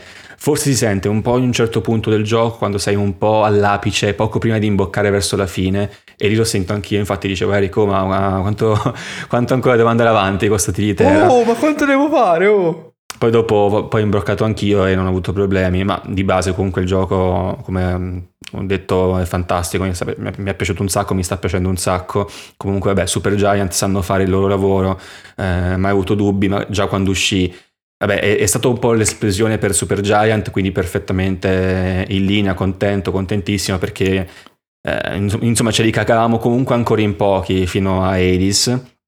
E come detto ha, tu, ha gli elementi di gameplay di, di, un gioco in stile rogue, hai le stanze procedurali, hai comunque ovviamente devi ricominciare da capo ogni volta che muori, in questo caso siamo in un contesto più light perché alla morte tu ti porti veramente un sacco di cose dietro e intendo un bel po' di valute, valute per potenziare te stesso, per poter portare avanti relazioni con i personaggi, per potenziare anche, anche, anche addirittura l'estetica di dove sei. Quindi insomma, ehm, da una run all'altra ti porti veramente tanto dietro e non solo a livello di valute, te ne porti tanto dietro a livello di proseguimento nella trama, di relazioni con i personaggi. Tu ogni run porti avanti, approfondisci relazioni e conoscenza rispetto ai personaggi con cui puoi interagire tra una run e l'altra e dentro le run.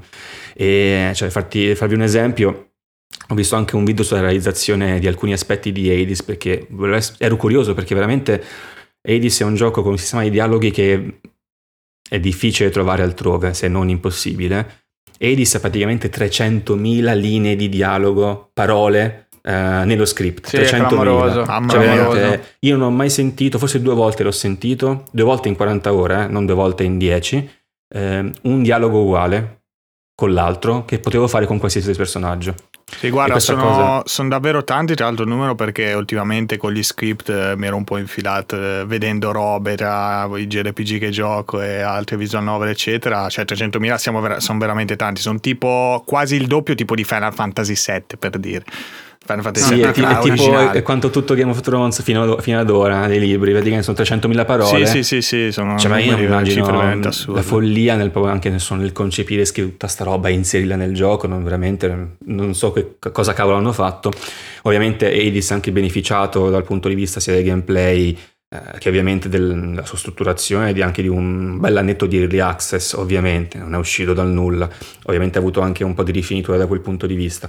Però abbiamo c'è veramente un dialogo che, che, non è mai uguale all'altro, mai nel corso di ore o decine di ore, um, sempre interessanti e devo dire anche un po' centellinati, perché comunque Ace fa anche dell'attesa il punto cardine, nel senso um, tra una run e l'altra e nelle run comunque non è che approfondisci eh, montagne di cose, le cose sono comunque ben eh, conteggiate, eh, devono comunque farti durare il gioco quello che, che, loro stessi hanno inteso, ma sono sempre interessanti, non, non, annoiano mai. E anche il fatto che tu non senti mai le persone dire, dire cose uguali una all'altra già ti fa perdere quella sensazione di essere un contesto di ripetizione. Ed è per questo che dicevo che sembra essere tutta un'unica storia organica che si dipana a ogni tuo tentativo, perché anche il punto, il tentativo del protagonista Zagreus è contestualizzato a livello di storia.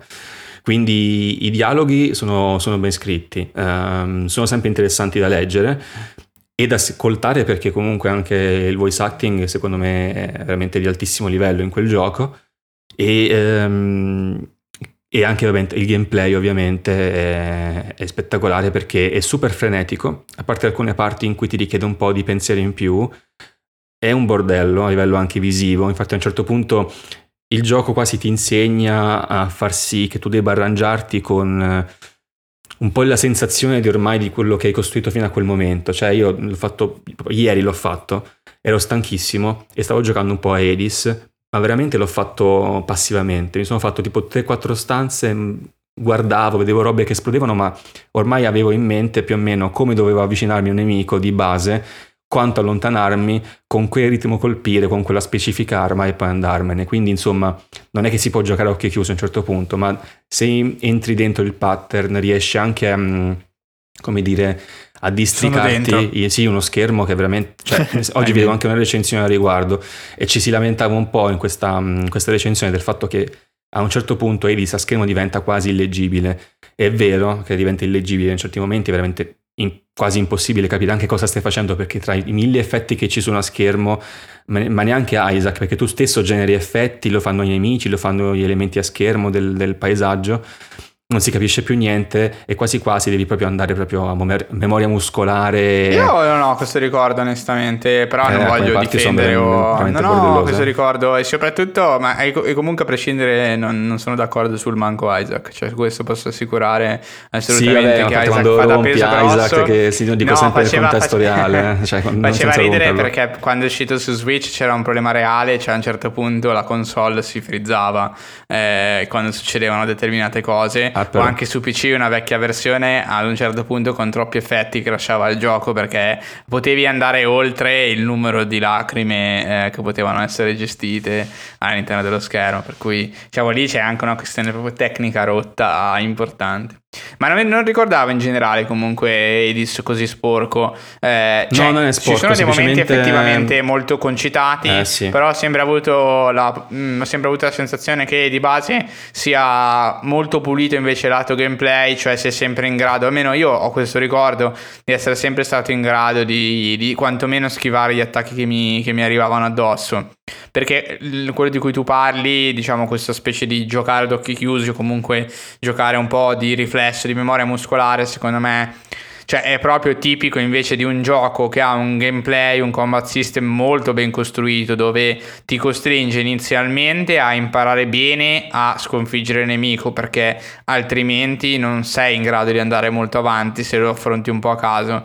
E poi dopo tante ore di gioco, quali sono 40 ore di gioco, comunque non sono poche, 40 cioè sono veramente tante, eh, ormai hai comunque interiorizzato questa conoscenza, il nemico comunque si muove con una prevedibilità eh, che, che, è però positiva, nel senso che è una prevedibilità che ti permette di imparare eh, e una volta che hai imparato lo scarti, lo scarti anche se sei scarso, perché a quel punto non è più lui quanto danno ti fa, ma è il fatto che tu sei in grado di schivare tutto quanto, quindi... Sì, sì, sì, ma io dicevo infatti in modo danno, positivo, eh, dicevo io sono disaccordo con questa... Sì, sì, sì, no, era per, era per, chiarire, sì, sì, sì. A schermo a volte è veramente anche difficile vedere Zagreus in certi punti, eh, cioè il protagonista, è veramente difficile capire anche dove tu stesso sia, però con un po' di esperienza riesci a disticarti in ogni caso.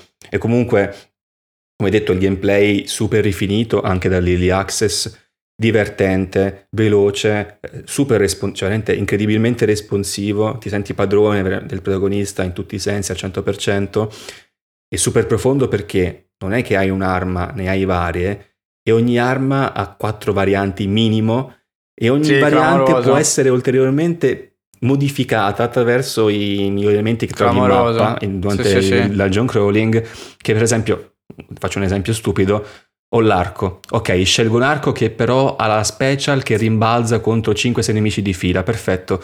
Sono nel dungeon, però voglio prendere questo modificatore che fa sì che io possa caricare un colpo per farlo esplodere. Quindi solo il fatto che adesso per lanciare un colpo devo caricarlo, aspetto 3 secondi piuttosto che uno, mi cambia totalmente la run e il gameplay perché devo cambiare totalmente approccio. Infatti una volta feci questo errore, ero velocissimo con l'arco, facevo il dash il colpo mm, e andavo quasi sempre di critico perché avevo potenziato quell'aspetto.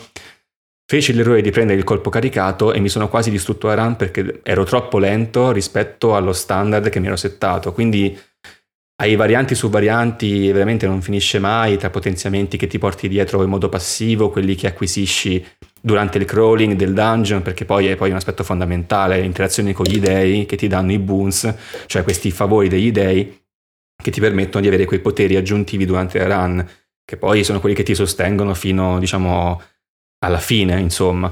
E quindi un gameplay incredibile, musica fuori di testa, Iris. Non, veramente io non, so e non capisco se non succede come mm, i produttori videoludici mondiali non stiano facendo a botte per accaparrarsi Darren Korb, che è il compositore storico ormai di Supergiant, e poi appunto questo sistema di dialogo super strutturato, super profondo, pieno di, di contenuto con un voice acting che fa paura. E tra l'altro, sempre in questo video che spiegava un po' come funzionava, praticamente è super complesso perché ogni personaggio che incontri ha un pool di dialoghi, ognuno con una priorità diversa, ognuno che praticamente si può attivare a seconda di quante cose tu hai fatto. Per esempio, anche che tu abbia pescato un pesce durante la run può modificare un dialogo che puoi avere con una persona, praticamente. E tutte queste priorità possono anche essere scavalcate da eventi critici della storia che fanno per forza apparire quel dialogo. E tutto questo sistema di priorità eh, o di esclusioni e inclusioni, di if e then fa sì che tu non abbia quasi mai dialoghi uguali all'altri. Eh, e appunto io non ne ho praticamente quasi mai avuti a parte appunto due o tre volte con un personaggio o un paio di volte con lo stesso Zagreus durante il run ma quelli sono scontati. Cioè Zagreus che prende un potenziamento e dice Pom Power l'ha detto tipo 3-4 volte di fila però vabbè quello ormai quello ci sta eh, che sia integrato in questo modo quindi rimane veramente... sempre coerente di fatto con quello che fai, no? ogni, esatto. ogni azione no? corrisponde esatto. poi a un commento diciamo dei personaggi sì, sì, sì, legato poi a eh, figo, commenti, figo. ma sono veramente super responsivi perché poi è una caratteristica di Supergiant che, che commentano sempre quello che tu fai. In, eh, cioè, per esempio, eh, mi viene in mente sempre un esempio di quel video che ho visto qualche giorno fa eh, che non mi ricordavo, cioè me lo ricordavo ma non l'avevo fresco in mente. In Bastion se tu cadi, il narratore del gioco mh, mm, fa un commento ironico sul fatto che tu sei caduto giù dalla mappa. Invece questa cosa viene potenziata al 100% in Hades, dove se tu fai una cosa in Hades, questa cosa viene discussa con i personaggi che tu incontri nei run successive. Quindi qui in realtà rientra poi quello che è uno degli aspetti dei giochi rogue, che le conseguenze delle tue azioni poi si riflettono e, e insomma cambiano per sempre alcune cose. Eh, se tu hai dei dialoghi con qualche personaggio, questi dialoghi cambieranno per sempre le interazioni che tu avrai con un secondo personaggio e questi personaggi commenteranno sempre quello che tu fai. Addirittura eh, se in Eris tu richiedi un certo potere contro certi personaggi, eh, ci sono dei commenti dedicati cioè, per dire, cioè, ci sono dei poteri che ti danno gli dei che ti permettono di avere una sorta di special o ultra durante il combattimento. Se tu usi quella special contro lo stesso, diciamo, dio che te l'ha donata, c'è un commento dedicato a quell'azione. Bello. Addirittura. Cioè, ti dice, c'è il dio che dice: Ma, ma come? Che cazzo stai facendo? Perché cioè, hanno previsto addirittura quell'opzione e l'hanno messa come dialogo. E questo, secondo me, è sempre. Cioè, e questo è indice dell'incredibile cura che ha Super Giant riguardo i propri giochi. E già sì, questo tra l'altro è un cosa. aspetto anche che mi piace molto nei JRPG quando nel party hai un personaggio, hai determinati personaggi e magari incontri un boss e effettivamente il boss ha un dialogo diverso perché nel party hai un, un personaggio diverso insomma rispetto a, a un altro e mi piace molto quando, quando succede. E, e diciamo, come dici anche tu, questa responsività che hanno i vari personaggi, poi non so se anche Eric l'ha notato, fa sì che tu non sembra che stia giocando un qualcosa, come dire, a volte, non so, questa è una percezione anche mia personale, i, rogue, i giochi di stile rogue sono proprio, cioè, si fanno, capi- fanno capire che sono giochi che, stu- che, tu stai giocando, sono cose ripetitive che stai facendo in quel momento, perché è quel gioco ripetitivo, quando, quando, quando apri un risico per dirne una, sai che devi fare quello e poi ricominci. Invece Hades, con questa interazione, con questo modo di portare avanti le cose, questa mm, responsività rispetto a quello che fai, che esula dal fatto che tu ripeta 150.000 volte le stesse stanze, sempre diversamente arrangiate, fa sì che tu perda quasi quella sensazione di star facendo un gioco ripetitivo, ma che tu stai seguendo effettivamente un percorso lineare, ehm, che non è un loop eh, continuo, quindi sembra essere quasi una linea retta più che tante linee concentriche che avanzano una dopo l'altra. Non so se hai avuto anche questa, impressione giocando Hades. Sì, io cioè, la, la, esporrei, o capisco benissimo quello che dici, nel senso che sono d'accordo in senso generale, e la esporrei in realtà a, in maniera inversa, cioè, tra virgolette, per la prima volta Supergiant ha fatto sì che tra gli elementi di ripetitività eh, non ci sia solamente il gameplay o la costruzione della mappa che esplori, che è ripetitiva ma sempre diversa perché è costruita da elementi che proceduralmente si combinano. In questo caso anche la storia, quindi la narrazione, dialoghi, eh, proseguire, amicizie, inimicizie, piuttosto che i rapporti, eccetera, eh, fanno parte di fatto di questa ripetitività. E secondo me poi la, dire, l'impressione che noi ne ricaviamo come giocatori del fatto che sia meno ripetitivo è proprio perché esiste adesso da Edis è un modo quantomeno acclamato di eh, inserire all'interno della ripetitività anche la componente narrativa, che prima invece era lo strego del nulla, cioè prendi tantissimi giochi che, che abbiamo citato oggi e o non hanno proprio una storia, se ce l'hanno è veramente sì. molto, molto streaming. Sì, o una lore alla Binding of Isaac. Mi chiedo, esatto. mi chiedo infatti se Returnal sia uno di, di, questi, insomma, uno dei, dei nuovi. Fa la domanda che... che... sa che non possiamo rispondere, no, certo, incredibile. Certo, non posso rispondere, però dico, faccio sì, la domanda. Da quello che ho potuto sentire, in, qualche, in un certo senso sì, però eh, sembra Edis... molto narrativo anche quello, no? avere proprio delle sì, fasi sì, effettivamente in cui raggiungi e, e, scopri la storia, insomma, di questa, della protagonista, quindi cioè, è anche interessante, comunque anche ti dà magari una spinta in più oltre al semplice voglio fare quel boss, voglio diventare più potente, voglio provare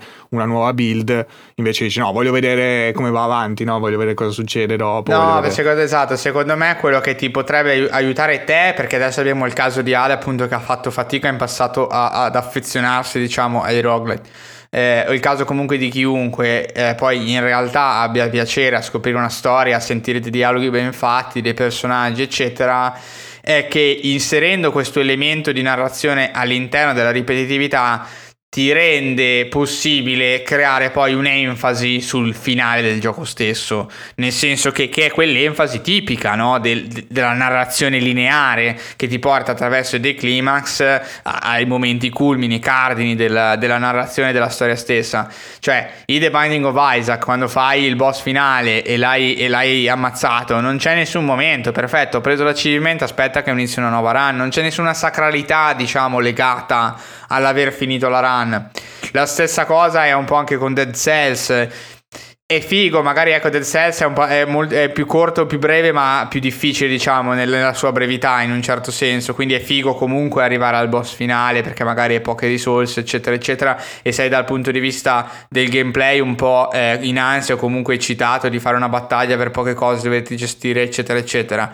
Ma dal punto di vista della storia non c'è veramente quasi zero contenuto, non interessa niente chi sia, chi tu abbia davanti o quasi. In Edis invece è molto, molto, molto importante importante. Quindi una persona che vede della ripetitività, diciamo, di gameplay, non un elemento eh, fondante che, che, lo fa divertire, in questo senso in Edis uno invece si segue la storia, fa le cose che ti permettono di andare avanti nel gioco, quindi nella storia, che negli altri non ci sono, perché sono elementi proprio arcade che ti fanno fare la nuova run, perché tu hai voglia di giocare, non perché ci sia un elemento della storia che vuoi scoprire o semplicemente proseguo, semplicemente in Isaac chi lo apre e voglio fare una run, non me ne frega niente niente di, a parte il fatto che ho visto tutto, ma eh, anche quando c'è la nuova espansione, quindi non ho visto i boss, non me ne frega niente di incontrare i boss perché hanno linee di dialogo che non ci sono. Eh, non, non, è proprio quello l'interesse. Mentre in Edis segui la storia, capisci quello che devi fare per andare avanti nella storia e arrivare ad un finale della storia, che non è il finale diciamo del gioco, perché il gioco appunto essendo un roguelite poi ti permette di andare avanti con del completismo certo. e anche se hai completato tutto ti permette comunque di fare altre run per il gusto di farlo. Visto genere, però la storia ti ha dato eh, un, un chiaro, una chiara separazione tra quello che c'è prima e quello che c'è dopo. È finita la storia eh, ti piace tanto Hades, vuoi andare avanti a giocare a fare del completismo, c'è anche quello, una sorta di endgame molto ben fatto secondo me, che ti permette di giocare di più.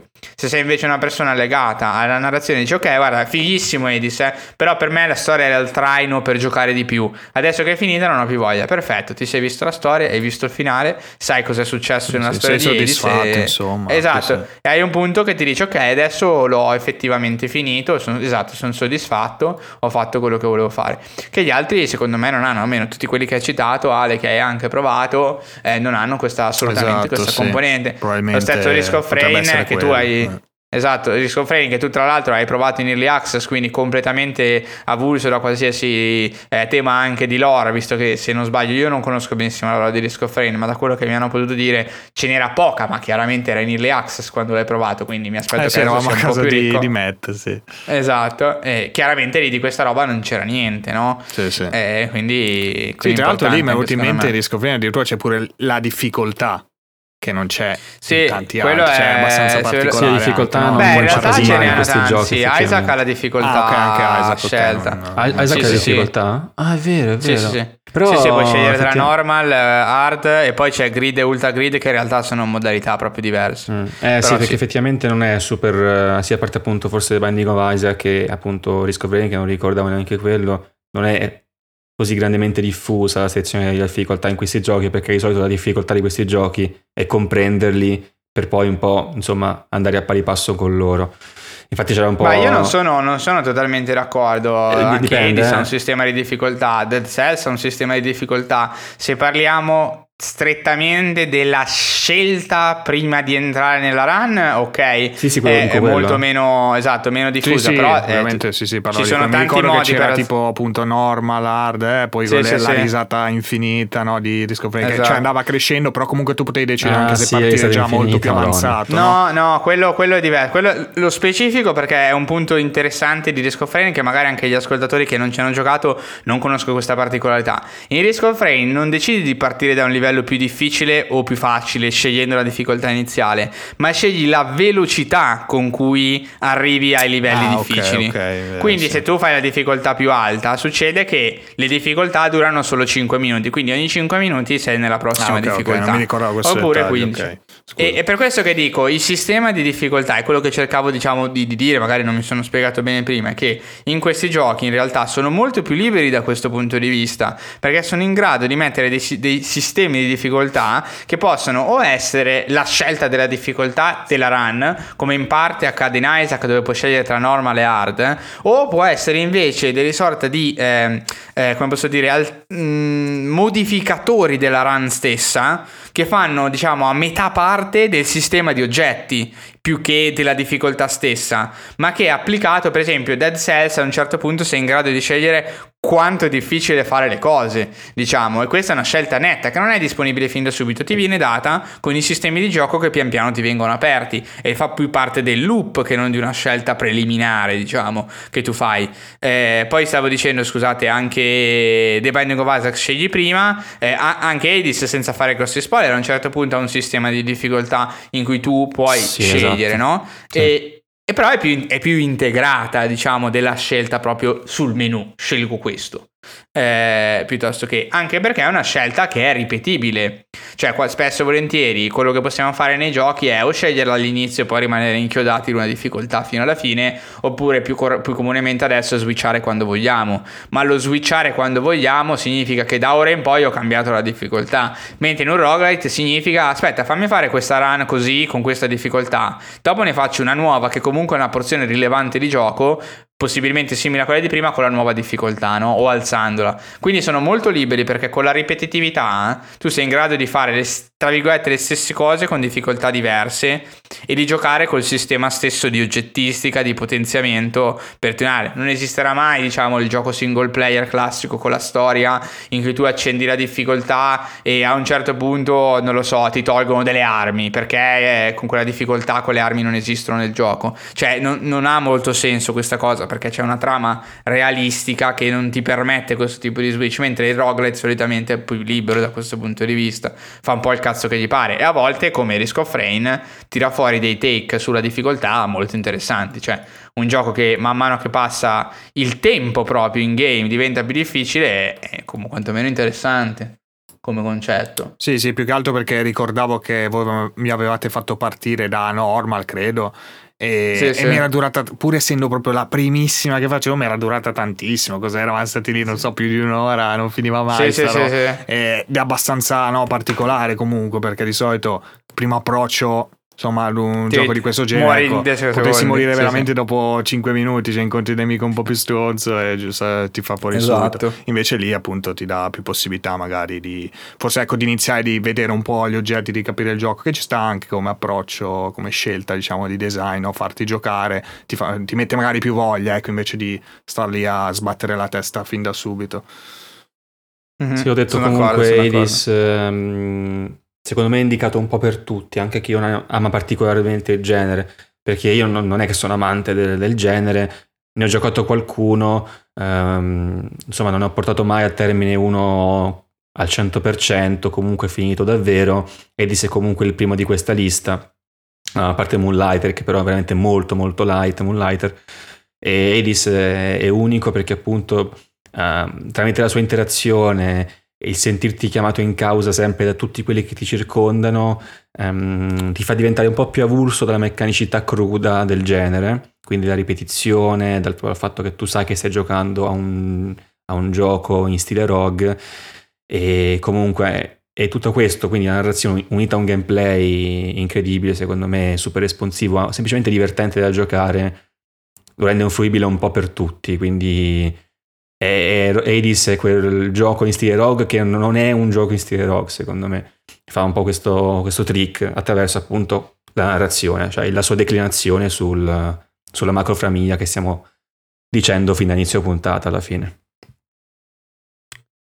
Molto interessante ottimo. Eh, incredibilmente con una puntualità stravolgente la puntata direi che si è giunta al termine su queste dolci note. Ed è pure in sconto Edis. Edis su Steam. Attenzione. È pure in sconto Edis su Steam. eh, veramente spettacolare. FPS? Sì. Eh sì sì man, io l'ho comprato due volte, eh. una su volta Switch, su Switch una so, volta Eric, su Switch mi sembra un po' un bordello, ma hai giocato in portatile? No, io l'ho giocato docked eh, tranquillo. Ah, do- ok, docked, ok, Sì, ogni tanto, ogni tanto ho dei cedimenti quando c'è estremo bordello, ma non mi hanno impedito di fare le tue 40 ore, diciamo, tutto su Switch. Dopodiché è uno dei pochissimi giochi eh, ringraziamo Supergiant per questo, che ha il cross save con Steam. Ah, eh, quindi è facilissimo fondamentalmente per comprare la copia Steam per giocarlo su PC eh, ed è proprio integrato all'interno, cioè fondamentalmente sulla copia Switch eh, colleghi il tuo account Steam e da lì in poi il cloud di Steam e il cloud di, di Switch eh, si auto-aggiorneranno in automatico e tu quindi è come se fosse una sorta di Steam Deck se vogliamo in questo senso perché funzionerà tutto in automatico, molto bello, molto figo e l'ho ripreso poi su, su PC per fare diciamo il platino invece platino o il 100% su, su PC dove me lo sono goduto, giustamente Ale, dicevi anche tu, 144 Hz, 144 eh, fps, sì. la goduria eh, sì, assoluta, sì. estrema proprio. No, sicuramente lo, lo proverò entro l'anno, al 100%, tanto anche ce l'avete su Steam. Tanto quest'anno non esce molta roba, eh, no, c'è, te- c'è, tempo, c'è tempo. No, anche su Game Pass, tra l'altro, c'ho, c'ho, un euro da, da sfruttare magari. Al solito, mi faccio sempre un, un euro da sfruttare. sempre un euro, sì, sì, sì. Eh, ringraziamo, ringraziamo Zio Phil, chiaramente, che lui non, è, lui non è lo zio del cinquantone, lui è lo zio dello sconto sull'abbonamento, no? È tipo come quelli che ti portano i biglietti gratis per entrare in piscina o per entrare a, alle giostre, capito? Quello che ti porta il bigliettino uguale, Phil, zio Phil ci porta Phil lo zio lo che scontone. è Steam Sale, sì, sì. Eh, Steam Sale esatto. non facciamo. Steam Sale, esatto, esatto. E quindi, ok, ok. Sempre, sempre fighissimo, no, straconsigliato assolutamente a tutti quanti, piccoli e grandi. Va bene ragazzi, possiamo andare in A giocare chiusura al di questa Ring? puntata, giocare al The Ring assolutamente. E, mm, come al solito siamo contenti se ci avete ascoltato fino a qui. Oggi puntate direi proprio on the clock, eh, un minuto e trenta e qualcosa. Mamma mia, veramente, neanche a farla Veramente apposta. terrificante, terrificante. E infatti doveva durare un po' di meno, invece un, un'ora e Io lo trenta sapevo per questo non ho fatto problemi. no? Forse non ci arriviamo in Classic. 50 minuti, come Classic, faremo? classic. Abbiamo persino saltato dei punti Esatto, della lista, come eh, ma ne è valsa, ne è valsa Sì, sì, assolutamente sì, no. la, la pena. Quindi i saluti che piacciono ad Ale, un saluto da Ale, Alla prossima, ragazzi. un saluto da Mattia Ciao ragazzi. e un saluto da me medesimo. Ciao a tutti, ci vediamo stasera se ascoltate la puntata di domenica appena uscita, ragazzi, tutte le domeniche sere alle 22 che palle, su Twitch, ragazzi, eh. Tricast Off, ragazzi. Tanto Sì, e che noi non ci sarò quindi- io, let's go! Saremo io e Mattia, se non è distrutto, poi mi dirà. Eh, sì, dai, ho preparato tante news su cose. Dovrò schivare mille spoiler di The Ring, ragazzi, quindi pregate per me perché ogni tanto lo scudo dello spoiler protection cede. Devo, devo difendermi, devo fare i perri, devo schivare. Eh, vabbè, speriamo. Devi fare Marco Perri, incredibile. Speriamo e bene. niente, invece con me ci vediamo ragazzi la domenica prossima, quella dopo di cui stiamo parlando, perché non si può non parlare del Pokémon Presents, ragazzi. La nuova generazione di Pokémon è alle porte, ragazzi. Ah, ma siamo è la tutti- nuova siamo- siamo frontiera. pronti, siamo pronti. Sì, siamo Scarletto. pronti, ragazzi. Nel 2022 anche la nuova generazione di Pokémon data ovviamente per dispersa, nel senso che aveva zero senso nel 2022, nel 2022 anche il nuovo secondo gioco di Pokémon. Incredibile, ragazzi. Ci vediamo a Tracastop. Ciao a tutti. Ciao ciao ciao.